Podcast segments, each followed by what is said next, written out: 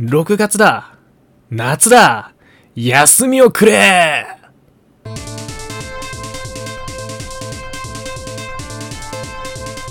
主にゲームで語らんかは毎週違うゲーム関連のトークテーマについて時に趣味やホビーといった領域にも踏み込みながらゆるーく語り合うという番組となっております。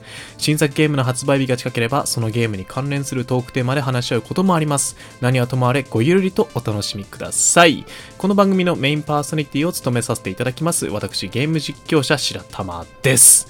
はい。というわけでですね今週に関してはえー、私一人、白玉一人でお送りさせていただきます。はい。まあ初回以降、なん、誰かしらゲストがいたんですけどもね。はい。ゲストというか、あの、メインパーソナリティの方もね、いらっしゃったんですけどね。はい。今週に関しては、えっ、と、オコンくんに関しては、えー、まあ、多忙ということで、はい。私一人でお送りさせていただきます。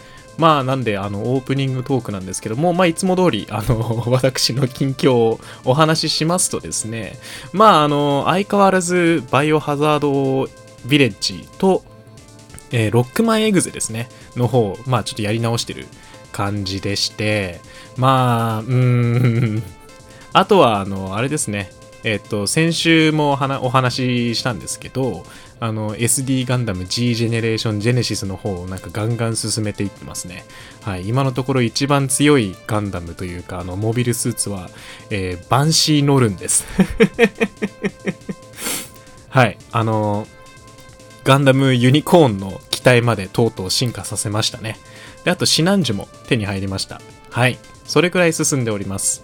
まあ、あとはあれですね、えっ、と、最近のニュースで言います、言いますと、まあ、ポケモンのスカーレットとバイオレットのね、新しいトレーラーが公開となりましたので、なんか伝説のポケモンのね、デザインも出てるので、そちらなんか興味がある方はぜひ見ていただければなと思いますね。はい。あと、なんかあったか？あとはまあそうですね、えっ、と、友人の家で先日あの、ポケモンカードで対戦したんですけども、まああの友人が、えー、翡翠ゾロハーク V スターのデッキを新しく作っておりまして、えー僕が、まあ今5個ぐらいデッキ持ってるんですけど、もうほぼ全敗しましたね。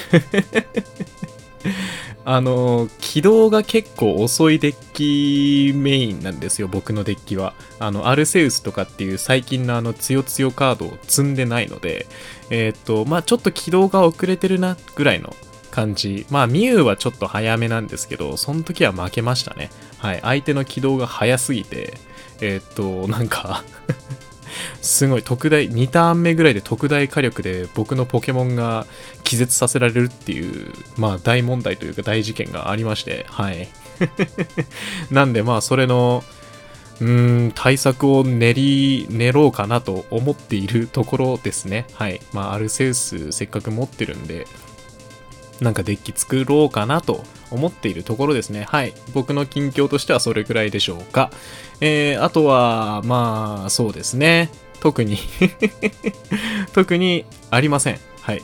オコンさんは、えっ、と、今月から、あの、就職の方をするみたいで、なんか仕事に就いたらしく、まあ、こう、スケジュールがね、若干合わなくなってきたなというような感じでしょうか。はい。まあ、彼は彼であのすごいいろんな多方面で活動しておりますので、えーっとそちらの方はまあ彼のツイッターなりを確認していただければなと思います。はい。それでは早速今週のトークテーマの方へ参りましょう。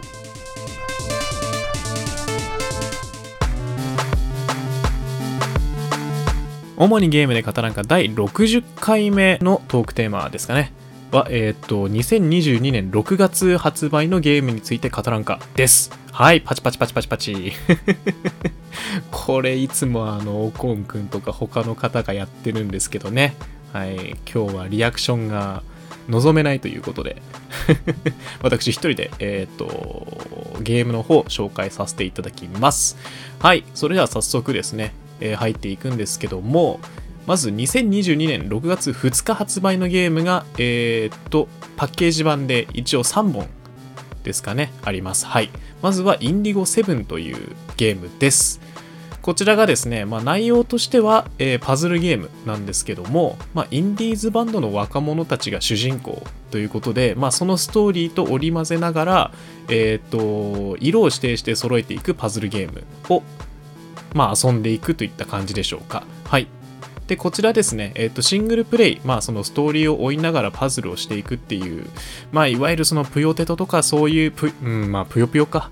ぷよぷよとかみたいになんかもうなんかイベントがあってそのパズルゲームをするっていうモードの他に一応あのバーサスモード、まあ、マルチプレイモードもありそれでいろいろとこうルールがあってえっ、と対戦もできるといった形でしょうかえっ、とですねグラフィックに関しては結構そのコミック調ですねかなりあのデフォルメされたキャラクターがえっ、とまあそうですね、バンドの話を繰り広げていくといった内容となっております。まあ、こちら絵柄が好みとかっていう方は、あの、ぜひやってみてほしいなと。結構その青春的な話が展開されていくので、そういった話が好きな方もぜひやってみてほしいなと思います。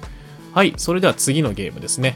次のゲームはルーパーズというゲームです。こちらが、まあそのキネティックノベル、まあそのノベルを読み進めていくといったゲームとなっておるんですが、なっておるんですが、なっているのですが、えっ、ー、と、イラストが望月圭さん、シナリオが竜騎士07さんによる、まあ、えっ、ー、と、とんでも豪華 豪華な人が、はい、制作に携わっているゲームとなっております。かなりグラフィックも綺麗ですし、まあ、竜騎士07さんといえば、あのー、日暮らしシリーズですね。日暮らしシリーズと、あと、海猫シリーズかなはい、の作者さんですね。この方が、まあ、シナリオを担当しておりまして、まあ、その、結構ね、深そうな感じでしょうか。はい。まあ、物語の冒頭、冒頭というか、あらすじとしては、えー、平はジオハンティング、まあ、GPS 宝探しに熱中する高校生、えー、夏休みのある日友人らとゲームに興じていると不可解な体験に巻き込まれる。交差する現実と幻狂気に陥る思考。明日が今日になる。彼らは時の渦に飲み込まれ今日という一日を無限にループする運命にとらわれてしまう。そこで出会うのは同じくルーパーである少年少女たち。リーダーのサイモンそして謎めいた雰囲気の少女ミア。共に力を合わせ永遠に続く牢獄から抜け出そうとするか。っていう内容ですね。はい。まあ非常に面白そうです。ループものっていうのはねうーん面白い。なんだろうな。最近最近ちょっと触れたループもので言うと例えば螺旋の宿とか。まあ、もっとあのフリーゲームの螺旋の宿だったりとか、あとまあちょっとループかどうかは微妙、まあループか。えっ、ー、と、あとはあれですね、シュタインズゲートとかもループものに入るんですかね。まあそういった、ちょっとね、こう、いろいろと伏線とかがめちゃめちゃ張り巡らされているような話が展開しそうで面白そうですね。はい。というわけで興味のある方はぜひやってみてください。えー、また最後ですね、6月2日最後のゲームが、えー、と、映画5等分の花嫁、君と過ごした5つの思い出というゲームです。はい、私、あの、5等分の花嫁は見てないし、読んでもないので、ちょっと、疎いのですが、まあ、あれですね、5つ子と、えっ、と、ま、いろいろこうね、ラブコメを繰り広げていくっていうような感じなんですかね。はい。で、これは映画に、映画にのっとった話が展開されていくのかな。はい。まああのその5つごとドキドキ卒業旅行を観光する主人公。これで合ってるのかな？はい。まあアドベンチャーゲームです、まあ、この5つごとどのような、えー、っとストーリーが展開していくのか。また、えっ、と、まあ、一人を選ぶのかな？おそおそらく一人を選んでな、なんか告白するっていうようなあらすじでした。はい。というわけで、あの、5等分の花嫁が好きな方、ぜひ、えっ、と、こちらもね、映画と合わせて、えー、プレイしてみてはいかがでしょうか？はい。で、えー、っとですね、先ほど紹介した3作品なんですけども、インディゴセブン、ルーパーズと、あと、5等分の花嫁に関しては、スイッチ版、スイ任天堂スイッチで発売されます。また、えっ、と、映画5等分の花嫁、君と過ごした5つの思い出に関しては、まあ、スイッチ版と、あと、プレステ4版が発売されますね。はい。というような形となっております。はい、続いて2022年6月9日発売、えー、鬼滅の刃、日の神血風譚のスイッチ版ですね。えー、以前、プレステ4版、Xbox 版、えっ、ー、と、あと Steam 版が、えっ、ー、と、発売されていたのですが、こちらが、あの、スイッチ版で出ます。はい。あとはなんか DLC も新しく、まあ、プレイヤブルキャラクターが増えたりとかっていう DLC も、え、っと追加されるようです。はい。まあ、あの、鬼滅の刃が好きな方は、こちらの、え、っと、対戦格闘のような、あの、ナルトとかのゲームにちょっと似てる、雰囲気が似てるんですけども、まあ、ポリゴンの、えっと、鬼滅の刃に出てくるキャラクターが、まあ、戦うというようなゲームとなっております。はい。と、次のゲームが、クラップ for Nintendo Switch ですね。こちら、の、オトメイトさんのゲームとなっております。こちらがですね、結構面白いんですけど、なんかジャンルが、妖怪調教アドベンチャーらしいです。はい。えー、っと、主人公が、その、なん、調教師となって、まあ、そのイケメンのその、まあ、妖怪の末裔だったりとか、はい、んと知り合って、まあ、その、調教するという ゲームとなっております。はい。まあ、あの、結構、際どそうなシーンがギャラリーとかだと見られるんですけども、まあ、こういうのがね、好きな方、イケメンをいじめたい方、またはいじめられたい方、ぜひ、えー、こちら、ご購入を検討されてみてはいかがでしょうか。はい。えー、それでですね、えー、っと、2022年6月9日発売の、まあ、この2本のゲームに関しては、えー、スイッチで、任天堂スイッチで発売されます。で、えー、6月10日金曜日発売のゲームなんですけども、こちらですね、かなり人気が出そうなゲームが出ています。まず、えー、クワリー悪夢のサマーキャンプというゲームです。はい。こちら、あのこの恐ろしい結末を作ったのはあなたというようなキャッチフレーズが書かれているんですが、えーと、夏の終わりニューヨーク州北部の人里離れた森の中ハケット採石場のキャンプ、えー、キャンプカウンセラーを務めていた若者たちはサマーキャンプ最後の夜を過ごします。キャンプ場に残されたのは自分たちだけ。彼らを縛る規則はもうありません。この映画のようなスリリングなストーリーの中で一晩のパーティーは先の読めない恐怖の一夜に変わり9人のキャンプカウンセラーたちの運命はプレイヤーであるあなたの手に委ねられます。委ねられています。あらゆる場面で生死を分ける選択を迫られ、ストーリーはプレイヤーの選択によって様々に分岐していきます。はい。というわけで、まあ、映画を見ているような感覚で、まあ、ストーリーを進めていって、で、途中選択肢が出るんですよ。その、それぞれの主人公に対して。主人公に対して。でそこでまあその選択によって他の主人公に影響したりとかっていうような形になるまあホラーゲームですね。いわゆる。はい。ビジュアルホラーって言ったら分かりやすいかな、まあ、本当にあのグラフィックがめちゃめちゃリアルででしてねこちら。はい。まああの、なんだろうな。ストーリーの進行的には13日の金曜日っぽいような雰囲気が出ているんですけどもまあサマーキャンプだしね。キャンプカウンセラーだしね。えっ、とまあ9人のえっ、と、キャンプカウンセラーが、キャンプカウンセラーって言いづらいですね キャンプカウンセラーがいて、で、それぞれが、その、まあ一応操作可能なキャラクターとなっております。で、えっ、ー、と、それぞれの、まあ物語が展開していくんですが、その中で、まあそのキャラクターがどういった選択をするかっていうのは、まあプレイヤーが決める。で、まあプレイヤーのその選択によって、その、まあカウンセラーが死ぬかもしれないし、まあ、生き延びるかもしれないっていうような感じのホラーゲームとなっておりますね。はい。で、あと一応こちらのホラーゲームなんですけど、まあ、クワリー悪夢のサマーキャンプなんですけども、こちらがですね、えっと、一応その自分が選択せずとも、一応その設定でなんか映画をもう本当丸々一本見るような形で、えっと、まあその主人公たちが全員生存するか全員死亡するかっていう、まあそのエンディングを選んで、まあそのそれの条件に沿った話をそのままもうずっと見るっていうこともできますしあとはまあ、あの選択肢を選ぶ、選ば、まあ、同じようなそのビジュアルモード的な感じで、えっと、主人公が、まあ、どういう選択をする傾向にあるかっていう設定もできるみたいなんですよ。なんで、まあ、この主人公はちょっと危なっかしい選択肢の方を選ぶ傾向にするとかっていう風に設定をしてでそれであの物語の進行を楽しむっていった、えーと、楽しみ方もできますのでまあホラーが好きな皆様ぜひ、えー、やってみてくださいかなりクオリティが高そうですはいとあともう一作品が、えー、マリオストライカーズバトルリーグ。こちらがですね、マリオストライカーズの、まあ、続編かな？はい。まあ、スイッチ版で出るんですけど、スイッチ版というかスイッチで出るんですけども、まあ、あの、いろんな要素を追加したマリオストライカーズが遊べるっていった感じですね。はい。まあ、前作になかったその、ギアという、えっ、と、装備品を変えたりっていうことができまして、であとはなんかいろんなアクションが追加されてるみたいですね。えー、味方をタックルして、でその味方を敵に飛ばしてなんかこうどうこうするみたいなテクニックもできるようになるみたいですはいこちらもまあ僕僕自身マリオストライカーズはやったことがないんですけども本当にワイワイできそうなゲームですねはいというわけでこの2作品が発売となります Quarry に関しては Xbox Series X、PS5、Xbox One、プレステ4で発売されます。えー、マリオストライカーズバトルリーグに関してはスイッチ、スイッチ版が、えー、っと発売となります。はい。で、2022年6月16日発売のゲームです。こちら、えっと、魔界戦記ディスガイア6。まあ、あの、言わずと知れた日本一ソフトウェアの、えっと、まあ、ディスガイアシリーズの最新作ですね。はい。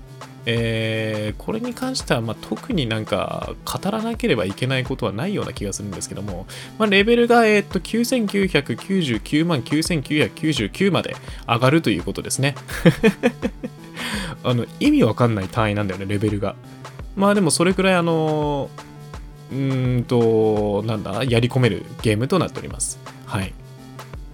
で、えっ、ー、と、キャラクターが 3D 化しております。はい。すごいですね。すごいですね。まあ今までこのディスガイアシリーズはやったことがないんですけども、まあもう本当にあの、ゲームを知らない人もなんか一度はどこかで見たことあるようなグラフィックかな。はい。あとはまあスマホゲームとかともコラボしてるんでね、ディスガイアシリーズに関しては。そこで見たことがあるかもしれないですね。はい。私はあの、タガタメのアルキミストというスマホゲームで、えっと、ラハール？ラハールだっけ？はい。っていうやつがまあコラボで出てきたんですけど、そいつが強すぎて、なんか、一時期ゲームのあのバランスが若干崩壊してた時期がありますね。全員あのフレンド欄がラハールみたいなね。はい、そんなこともあったんですけど。はい。なんでその、えー、っと、まあ、最新作が出るということで。はい。まあ、このゲームに関してはまあ、かなりファンが多いと思いますので、はい。え、っと、ぜひ楽しみにお待ちくださいという感じでしょうか。はい。で、あとは、オーバーロード、エスケープフロムナザリクというゲームですね。はい。えー、人類最強の狂戦士、不死王からの逃走。アインズによる恐怖の実験が今始まる。といったキャッチフレーズというか、はい。なんですけども、はい。まあ、物語としては、ナザリナザリック地下大、大墳墓 すいません。ちょっとあの、漢字がちょっと弱いんですけど、大墳墓かなで、目を覚ました記憶喪失のクレマンティーヌは、偉大なる死の王アインズにより、ある実験への強制参加を告げられる。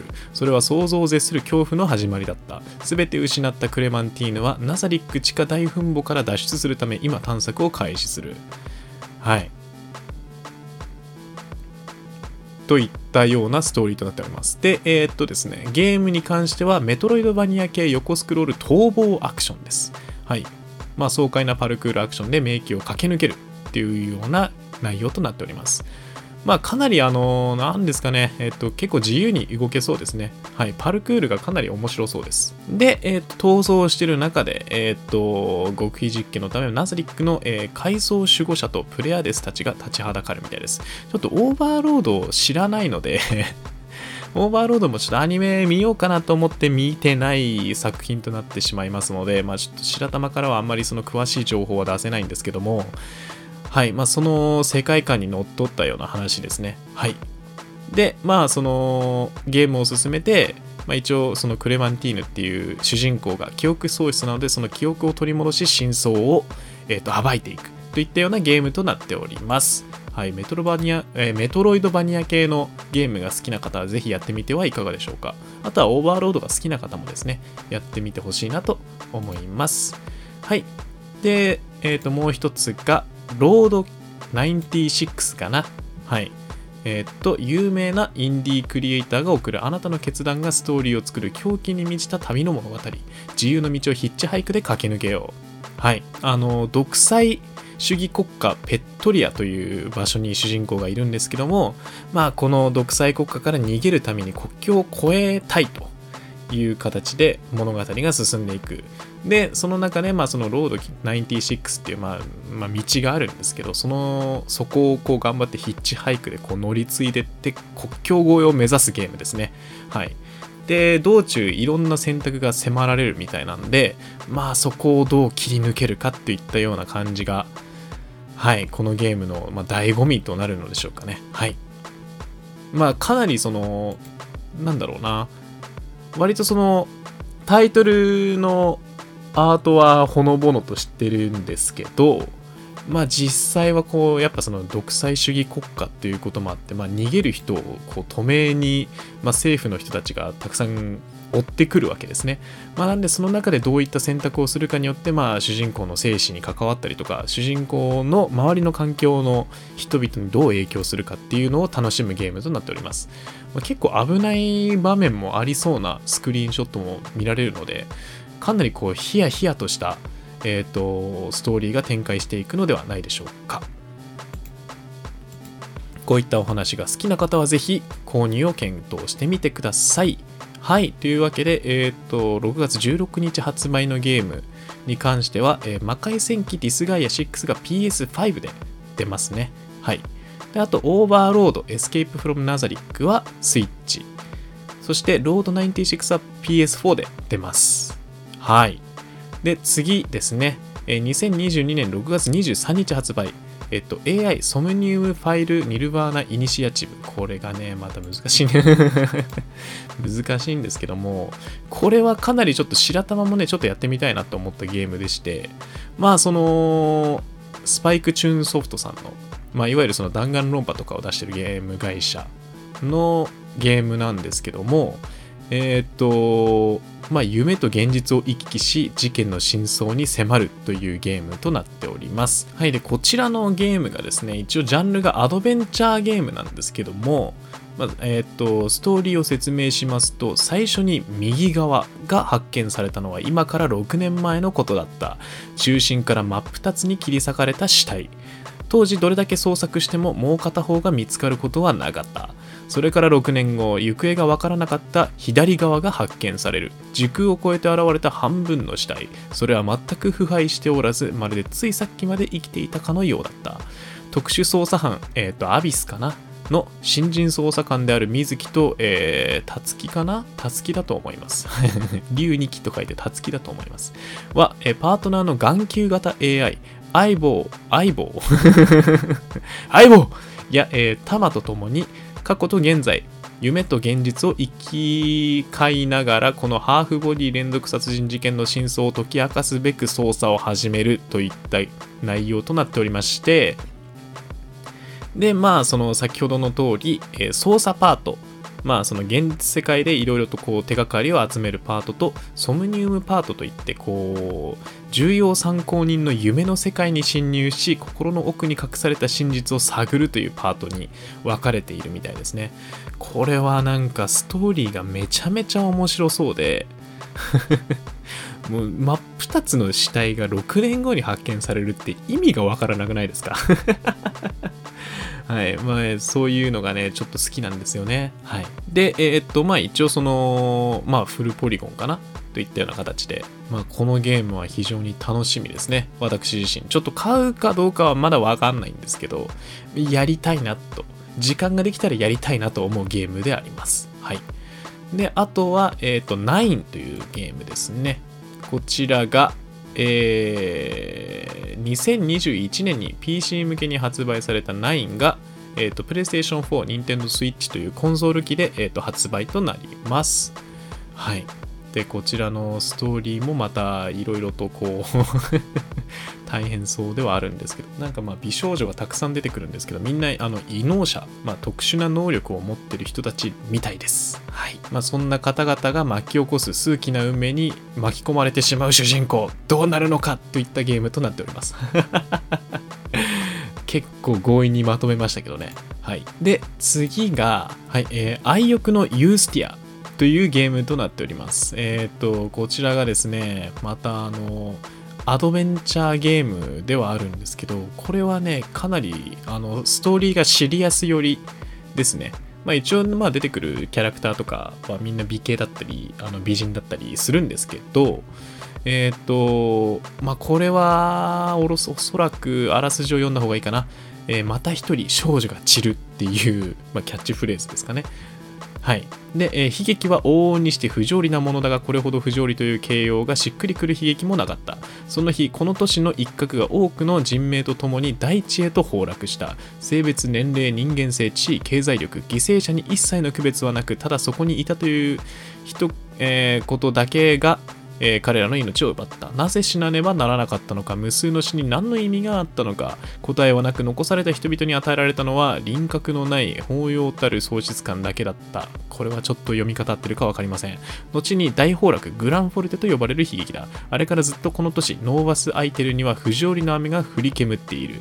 上層から下層へと都市を濡らした水は、えー低気へ流れ、やがて牢獄に集まり、よどむ。よどむ？ちょっともう難しいね。難しいな。漢字が本当にもうあらすじの漢字が本当に難しい。全部に読み仮名を振ってほしい。はい。でまあその背中に羽が生える病気浮か病にかかった少女との出会いから始まる恋愛アドバンアドベンチャーらしいんですけども。はい。まあこのね先ほどのあらすじにもあったその大崩落によってこの浮か病っていうのが出てくるのか分かりませんけども。はい。まあそのなんだろうな。CG とかのその可愛さとは裏腹にかなりちょっとヘビーな物語が展開していきそうなアドベンチャーゲームですね。はい。で次のゲームが冥契のルペルカリア。はい。えっ、と、こちらもアドベンチャーゲームだってあります。えっ、と、恋愛アドベンチャーゲームですね。はい。まあ、その、劇団に所属した主人公が、えっ、と、その劇団員のね、美少女たちと繰り広げる、まあ、アドベン恋愛アドベンチャーとなっております。これは元が、えっ、と、アダルトゲームですかね。はい。それの、まあ、全年齢版ということで、それが、えーパッケージ版として発売されるようです。で、あとは、えーギアクラブアンリミテッド2アルティメットエディションっていうのが出ますね。はい。こちらが、あの、まあ、知ってる人は知ってるんですけど、車のゲームですね。レースゲームでございます。はい、公道での本格的なレースが楽しめるほか、世界の名だたるメーカーからライセンスを取得した実在する名車たちを心ゆくまで堪能できる。で、こちらはあのローカルのマルチプレイにも対応しております。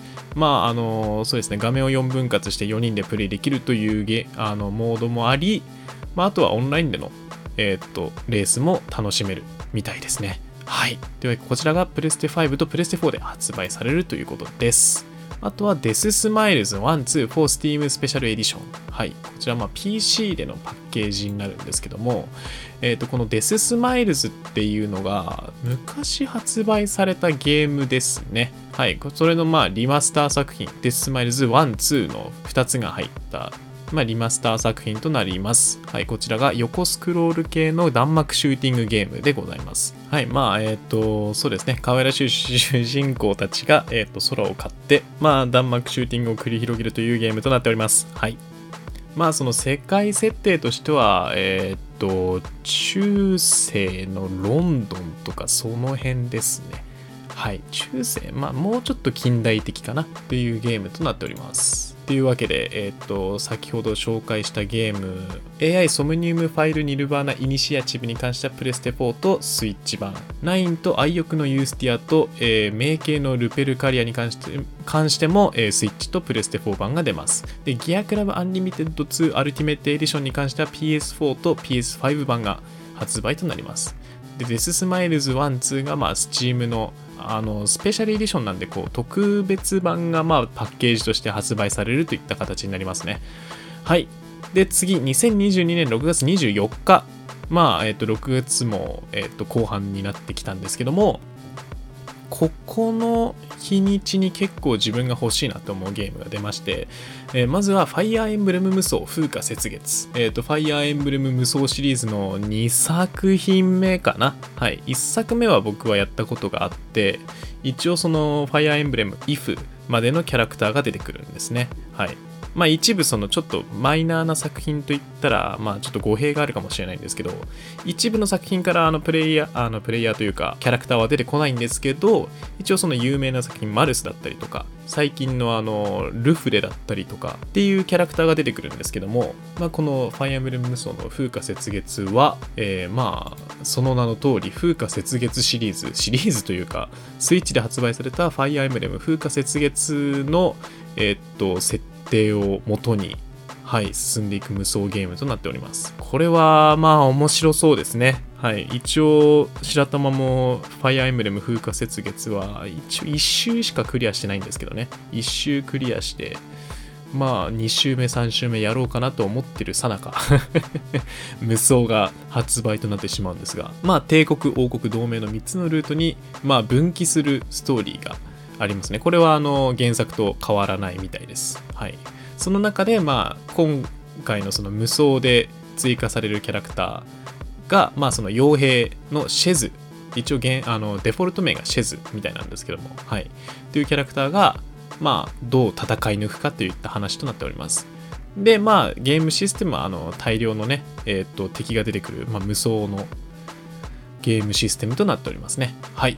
これは楽しみです。はい。それとあともう一作品、えーカプコンファイティングコレクションというのが出ます。こちらがですね、カプコンが、えっ、と、アーケードで出したゲームの、まあ、その、寄せ、寄せ集めっていう言い方はあれなんですよね。えっ、と、まあ、それをまとめて一作品にしたっていうようなタイトルですね。そのアーケードで、まあ、人気だったゲームを、まあ、収録したゲームとなっております。で、収録作品が、まあ、10作品ありまして、とそれがヴァンパイア、ヴァンパイアハンター、ヴァンパイアセイバー、ヴァンパイアハンター2、ヴァンパイアセイバー2、えーウォーザード、サイバーボッツ、えっ、と、スーパーパズルファイター 2X とスーパーストリートファイター2ポケットファイターの、えー10作品ですね。まあ最後の2つ3つぐらいしか白玉は見たことがないんですけど、一応そのカプコンが出したアーケードゲームの中でも人気の、えーと対戦格闘ゲームが入っているというような感じになります。で、えっ、と、まあ、オリジナル版にはなかった、もちろんそのアーケード版にはなかった要素として、一応そのオンラインプレイができるようになっております。まあ、このゲームを持っている人とオンラインで、えっと対戦することができる。で、カジュアルマッチとランクマッチ。あとはまあ、いろいろルールを設定してカスタムマッチを開くこともできます。はい。あとはその設定資料集とかも収録されてるみたいなんで、ぜひこの頃のゲーム、対戦格闘のゲームが好きな方はぜひ購入を検討してみてはいかがでしょうか。で、えーっと、2022年6月28日に1作品出るんですけども、こちらあの DNF デュエルというゲームが発売となります。えーこちらがですね、えっ、と、アークシステムワークスが、まあ、そのゲームの、その対戦格闘の部分を作っていて、で、その題材となっているのが、えーオンラインアクション RPG アラド戦記、えーが題材となっております。はい。えっ、と、まあ、その、アラド戦記に出てくる、まあ、バーサーカーやストライカー、レンジャーといった、まあ、ジョブの名前かな、これは、を操作して、えーっと、熱いバトルを繰り広げるというようなゲームとなっております。まあ、アークシステムワークスさんが作ってるということでね、このあの、まあ、対戦ゲームの楽しさとしては、まあ、もう約束されてるようなもんなんですけども、はい、アラド戦記が好きな方はぜひ、私はやったことがないです。はい、申し訳ない。はい、ただまあ、グラフィックに関してはかなり美麗、すごく綺麗なんで、やってみてほしいですね。で、2022年6月30日発売。まあ、この日を待ち望んでいる方は結構いらっしゃるんじゃないかと思うんですけども、そのゲームに関しては最後に説明したいと思います。えーまずは、EVE Ghost Enemies というゲームです。えーこちらがですね、えーと、コマンド選択式アドベンチャーであります。はい。まあ、いろんなその猟奇的な事件が起きたりっていうのを主人公が、まあ、解決していくというような形になります。はい、アドベンチャーゲームですね。で、こちら、あの、元、元というか、えっ、と、他にも、この本編、EVE Ghost Enemies の本編をクリア後に、ディザイアのリマスターバージョンが、えープレイできるようになります。はい。まあ、これはもともとあの、パソコンゲームで18歳未満の方はご購入できない ゲームだったんですけど、まあ、それがあの、セガサタンに移植されたみたいですね。で、そのゲームを、まあ、もう一度リマスターして収録しているといった形になります。はい。まあ、関連作品がいろいろあるみたいですね。このゲームに関しては。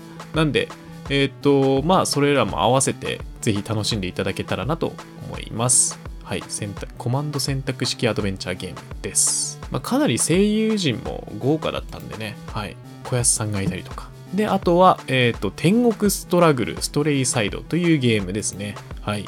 こちらが、えーオトメイトのゲームとなっております。アドベンチャーゲームですね。はい。まあこれもあらすじ読んだ方が分かりやすいかな。ちょっとなんか話が面白そうだったんですけど、時は令和 XX 年。この令和の令があのゼロの例ですね。はい、えー地獄道と人間道の間で協定が結ばれ、浅草は、えー亡者たちと出会える一大観光スポットと化していた。はい。まあ、亡者と出会えるみたいですね。浅草で。はい。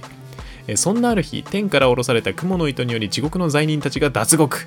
閻魔大王は新人極卒の娘である主人公。これが、あの、閻魔凛って名前だったかな。デフォルト名が。はい、に、えー信頼のおける罪人石川五右衛門たちと共に脱獄衆の捕獲を命じる主人公と五右衛門たちは人間道に降り立ち脱獄衆たちを監視するが彼らはかつて地獄の罪人だった、えー、とこれにはこれは読めません、えーなん〇〇さんのもとに 集結し罪を帳消しにできる免罪符アプリを配信してしまう。はい、この方の目的とは？そして天国を約束された人間たちの未来は、はい、天と地を股にかけたこの世界の運命やいかに？っていうゲームですね。これはですねあの CG キャラクターのデザインがマジで好みですね。はい。みんなかっこいいし主人公も可愛いしなんかどうなってんの？っていう。画集だけ欲しいみたいな 失礼ですねはいっていうようなゲームです。と、あとは、えっ、と、ボイドテラリウム2です。はい。これは、あの、1はやったことないんですけども、え日本一ソフトウェアが出してるゲームですね。えっ、と、一応そのゲーム自体はダンジョン探索 RPG で、えっ、と、ダンジョンに潜るたびにダンジョンの形が変わるというような形になってます。はい。で、このボイドテラリウムっていうのが、まあ、その、物語が結構重要なんですけど、えっ、と、あらすじを読みますと、人類が汚染菌類、菌類かな？汚染菌類かな？によって滅び、滅びてから数百年後の世界。とある廃墟でロボットは一人の少女トリコと出会う。ロボットは後に出会ったファクトリー AI と協力し、生存環境、テラリウムを作り上げトリコを世話していく。はい。というわけで、その、まあ、汚染菌類っていうのがははびこってるというか、えーっと、汚染菌類がたくさんあるその地表では、そのトリコっていう少女はあの生きていけないので、まあ、そのトリコが生きていくためのあの生存環境としてこのテラリウムっていうのがあります。まあ本当にあのその中だけで生活できるみたいですね、そのトリコちゃんは。で、そこにそのトリコをお世話するための物資とかをダンジョンにそのロボットが、えーっと潜って集めていくっていうような話となっております。まあで、これはあの続編なんで、まあその最初の戦いというか、はい、野望みたいなのがあってから、まあその再びそのトリコちゃんをお世話する日々に戻ろうとしていたんですが、えっと、トリコの体が少しずつ朽ちていく症状が現れます。はい。で、なんで、なんで朽ちてるのっていう原因を探るためにロボットたちがまた、えっと、そうですね、人類の過去を調査し始める。すべてはトリコを生き延びさせるためにっていう感じですね。このトリコちゃんのね、キャラデザがちょっと怖くて、あの、まあ、キノコが生えてるんですよね。至至るところっていうか頭から。はい。で、あの、片目からまたこう、ぴょって出てるんで ちょ、ちょっとだけ怖い。可愛いんですけどね。可愛いんですけど、ちょっとだけ怖い。はい、そんなゲームとなっております。まあ、基本的に、そうですね、あの、ダンジョンの探索ゲームです。で、まあそのダンジョン探索してる最中に一応そのなんかたまごっち風のシステムがあってそのたまごっちでトリコちゃんが今どういう状態かっていうのを把握してまあそのトリコちゃんの世話も合わせてしながらダンジョンを探索していくっていうような結構面白そうなシステムですね。はい。となっております。であとは、えーデイランドポケットプラネット。っていうゲームですね。こちらがスイッチで発売されるんですけども、はいえー宇宙で一番小さな星デイランドに住む記憶をなくした少年アルコ、惑星探検家のムーンとの出会いが彼の運命を変えていく。はい、ファーミングアドベンチャーなんですけど、まあ惑星を開拓していくような感じになりますね。なんで、まあいろんな建物とかをえー、とまずは探索して惑星を探索してまあそのいろんな素材とかを集めてで、えー、と建物や畑を作っていくっていうようなゲームとなっております。はい。で、えーまあ、豊かな星にしていくんですがまあいろんなその外からの訪問だったりとか天候が変わったりとかあと隕石が落下したりとかモンスターの襲来などいろんなイベントが発生するみたいなんでそれをこううまくえーっとですねまあさばいていくというようなゲームとなっております。まあ、一応でも全体的にはまスローライフな生活を送ることができるみたいですね。はい。四季もあるみたいなんで、まあ、それによってこう育成可能な植物とかが変わっていくみたいなんで、それでまあ楽しい、スローライフを楽しんでいくっていうような形となっております。はい。まあ、あとまあ、あの、惑星をこうぐりぐり回してね、あの、なんだろう、スーパーマリオギャラクシーみたいな感じですね。あの、惑星のその探索というか、はい、あんな感じでこうもうすでに円形なんですよね。自分が移動できるフィールドが。でそれをまあぐりぐりカメラ移動しながらまあそのアルコ君を、えー、と操作してみたいなゲームとなっております。これもまあそのなんだろうなファーミングアドベンチャー。まあこうコツコツと自分のね好きなように惑星を変えていくっていうような作業が好きな方はかなりハマれるゲームだとは思います。であとはヤングソウルズ。というゲームですね。こちらが横スクロールのゲームとなっております。はい。ストーリーが両親を失い、とある博士のもとで育てられた双子のジェンとトリスタン。憎まれ口を叩き合いながらも、実の親子のように暮らしていた3人だったが、ある日、博士が、え忽然と姿を消す。突然の出来事に困惑する双子がたどり着いた謎の地下室には、ゴブリンの世界へ通じるゲートが開いていた。博士を救う冒険は、世界の命運をかけた争いへと発展していく。家族と友情、そして2人の成長の物語が始まる。まあ、この2人ですね。2人を操作しながら、こう横スクロールのゲームを進めていくというような形になります。はい。人間たちの世界とゴブリン世界っていうのを行き来して、まあ、人間たちの世界ではいろんなその防具だったりとか、装備品を購入したり、強化したりすることができて、で、その強化とかが終わったらゴブリン世界に潜り込んで、こう、まあ、ダンジョンを制覇していくっていうようなゲームとなります。えっ、ー、と、かなりその、グラフィックは、まあ、カートゥーンチックですね。結構柔らかめの絵となっております。なんで、ゴブリンも、まあ、見た目、まあ、ちょいコアなんですけど、まあ、でも、まあ、全体としては可愛い見た目になってるゲームですね。かなりこう、手軽にできそうなゲームとなっております。で、あとは、えー、最強シューティングライブラリーボリューム1。まあ、こちらがですね、えー、っと、90年代のアーケードシーンを中心に活躍したゲームメーカー、ゲームメーカー最強のシューティングゲーム6タイトルが1つのパッケージになって発売となります。まあ、一応その来月もボリューム2が出るんですけど、まあ、ボリューム1ですね。はい、ストライカーズ1945。1945って呼んだ方がかっこいいのかな。ストライカーズ19452とストライカーズ1999、えー、ソルディバイド、ドラゴンブレイズ、ゼロガンナー2っていった、まあ、シューティングゲームがこう一つのパッケージになって発売となります。まあ、えっと、最近こういう作品が増えてますね。昔のそのアーケードゲームを、まあ、まとめて1本で売りますっていうのが。まあでもこの頃のゲームもね、ハマったらもうおしまいですから すごいやり込みが必要ですね。これに関しては。まあ、白玉はそのアーケード、当時アーケードとかはまあもちろん行くような年でもなかったんですけど、はい。まあ、やったことがないので、これを機に試しに買ってみるっていうのも手かなと思いますね。昔のまあそのアーケードに入り浸入り浸ってた人たち、まあもちろん対戦格闘ゲームもやってたとは思うんですけど、こういったそのシューティングゲームもね、かなり人気を博していたと思うので、これを機に買ってみようかなと思うこともあります買う、実際に買うかどうかはちょっとわからないです。え、ー、と、一応その発売の媒体としては、イブ・ゴースト・エネミーズ、ボイド・テラリウム2、ヤング・ソウルズに関しては、え、ー、と、プレステ4版とスイッチ版が発売となります。はい。で、えー、デイランドポケットプラネット、あの、ファーミング、ファーミングゲームですね。ファーミングゲームですねってちょっとあれなんですけど、はい。あの惑星を、まあ、開拓していくゲームに関してはスイッチ版のみとなっております。で最強シューティングライブラリーに関しては、えー、プレステ4版のみとなっております。はい。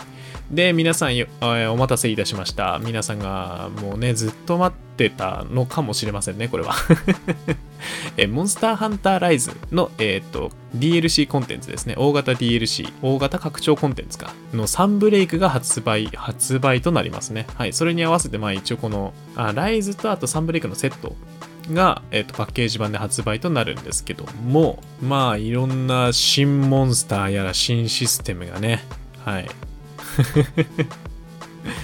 追加されるんですけども、えっと、まあ、仮の舞台は遠い異国の地へということで、モンスターの大襲来、百竜夜行を退け、再び平和が訪れたカムラの里。これは前作、ライズ。前作というか、まあ、ライズ本編の話ですね。で、その辺は大社後に突如現れた、えっと、兵糧竜かな？ルナガロン。そしてそこで出会った王国騎士フィオリ、えー、ララ。めちゃめちゃ噛んじゃった。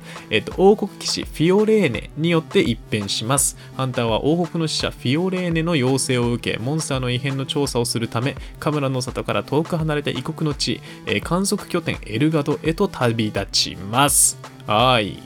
というような形で、まあ、モンスターやら、あの、新しい場所やら、いろんなクエストが追加となるみたいですね。はい。また、あと、あの、鉄柱市議も新しくなんか追加されたりされなかったりっていうような感じになりますね。白玉もあのスイッチ版に関しては最後までまあ最後までというか結構やり込んだつもりではいるんですけど、まあ、あのスチーム版が全然進んでなくてですね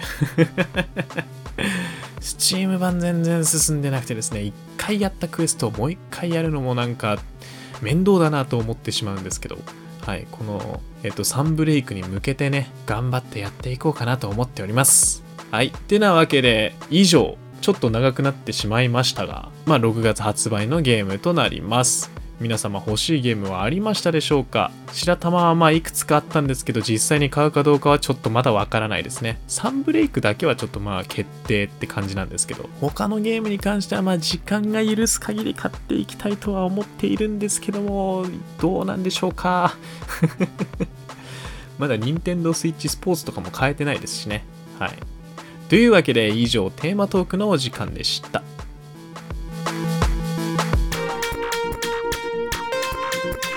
今週の主にゲームで語らんかもそろそろお時間となってしまいました。いやー、6月はさすがその夏休み前というか夏前っていうだけあ夏前というかもうもうほぼ夏なんですけど、まあ夏休み前というだけあって結構いろんなゲームが発売されますね。はい。クワリーなんか特に、まあ夏、ホラー、夏といえばホラーみたいなところありますからね、世間では。それに向けて発売されるんですかね。はい。まあ、あと一人でお送りしてきましたが、まあちょっといろいろ至らぬところもあったと思うんですけども、最後まで聞いていただけたらいいなと思っております。で、次週のトークテーマに関してなんですけども、えー、次週のトークテーマは映画化したゲームについて語らんかとなります。ぜひお楽しみにということで、はい。まあ映画化したゲームといえば、まあいろいろ皆様思いつくとは思うんですけどもね、はい。また、そんなゲームについて、映画について語っていきたいなと思っております。まあその逆もね、えっと、映画化、映画とか、その映像作品からゲーム化したものについても軽く触れていこうかなとは思っております。はい。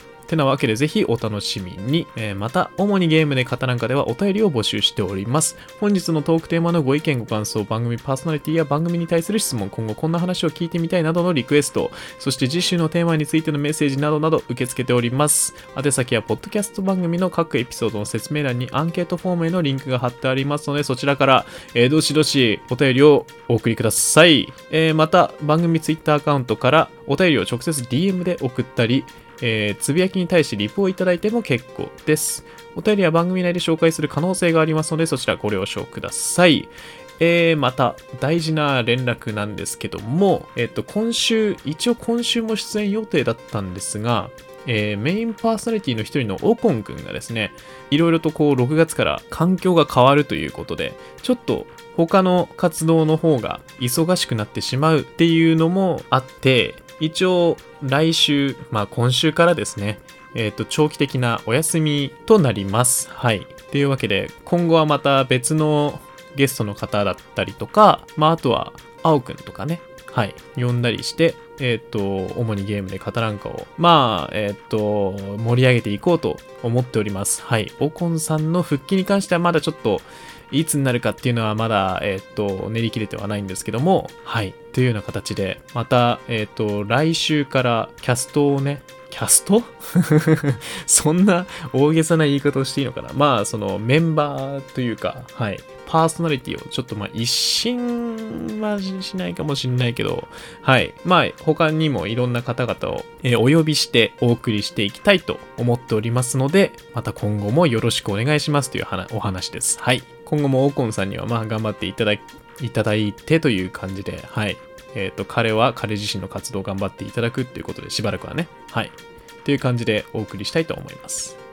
それではまた次週お会いしましょう。お相手はゲーム実況者の白玉でした。はい。寂しいもんですね、最後の 挨拶も一人だと。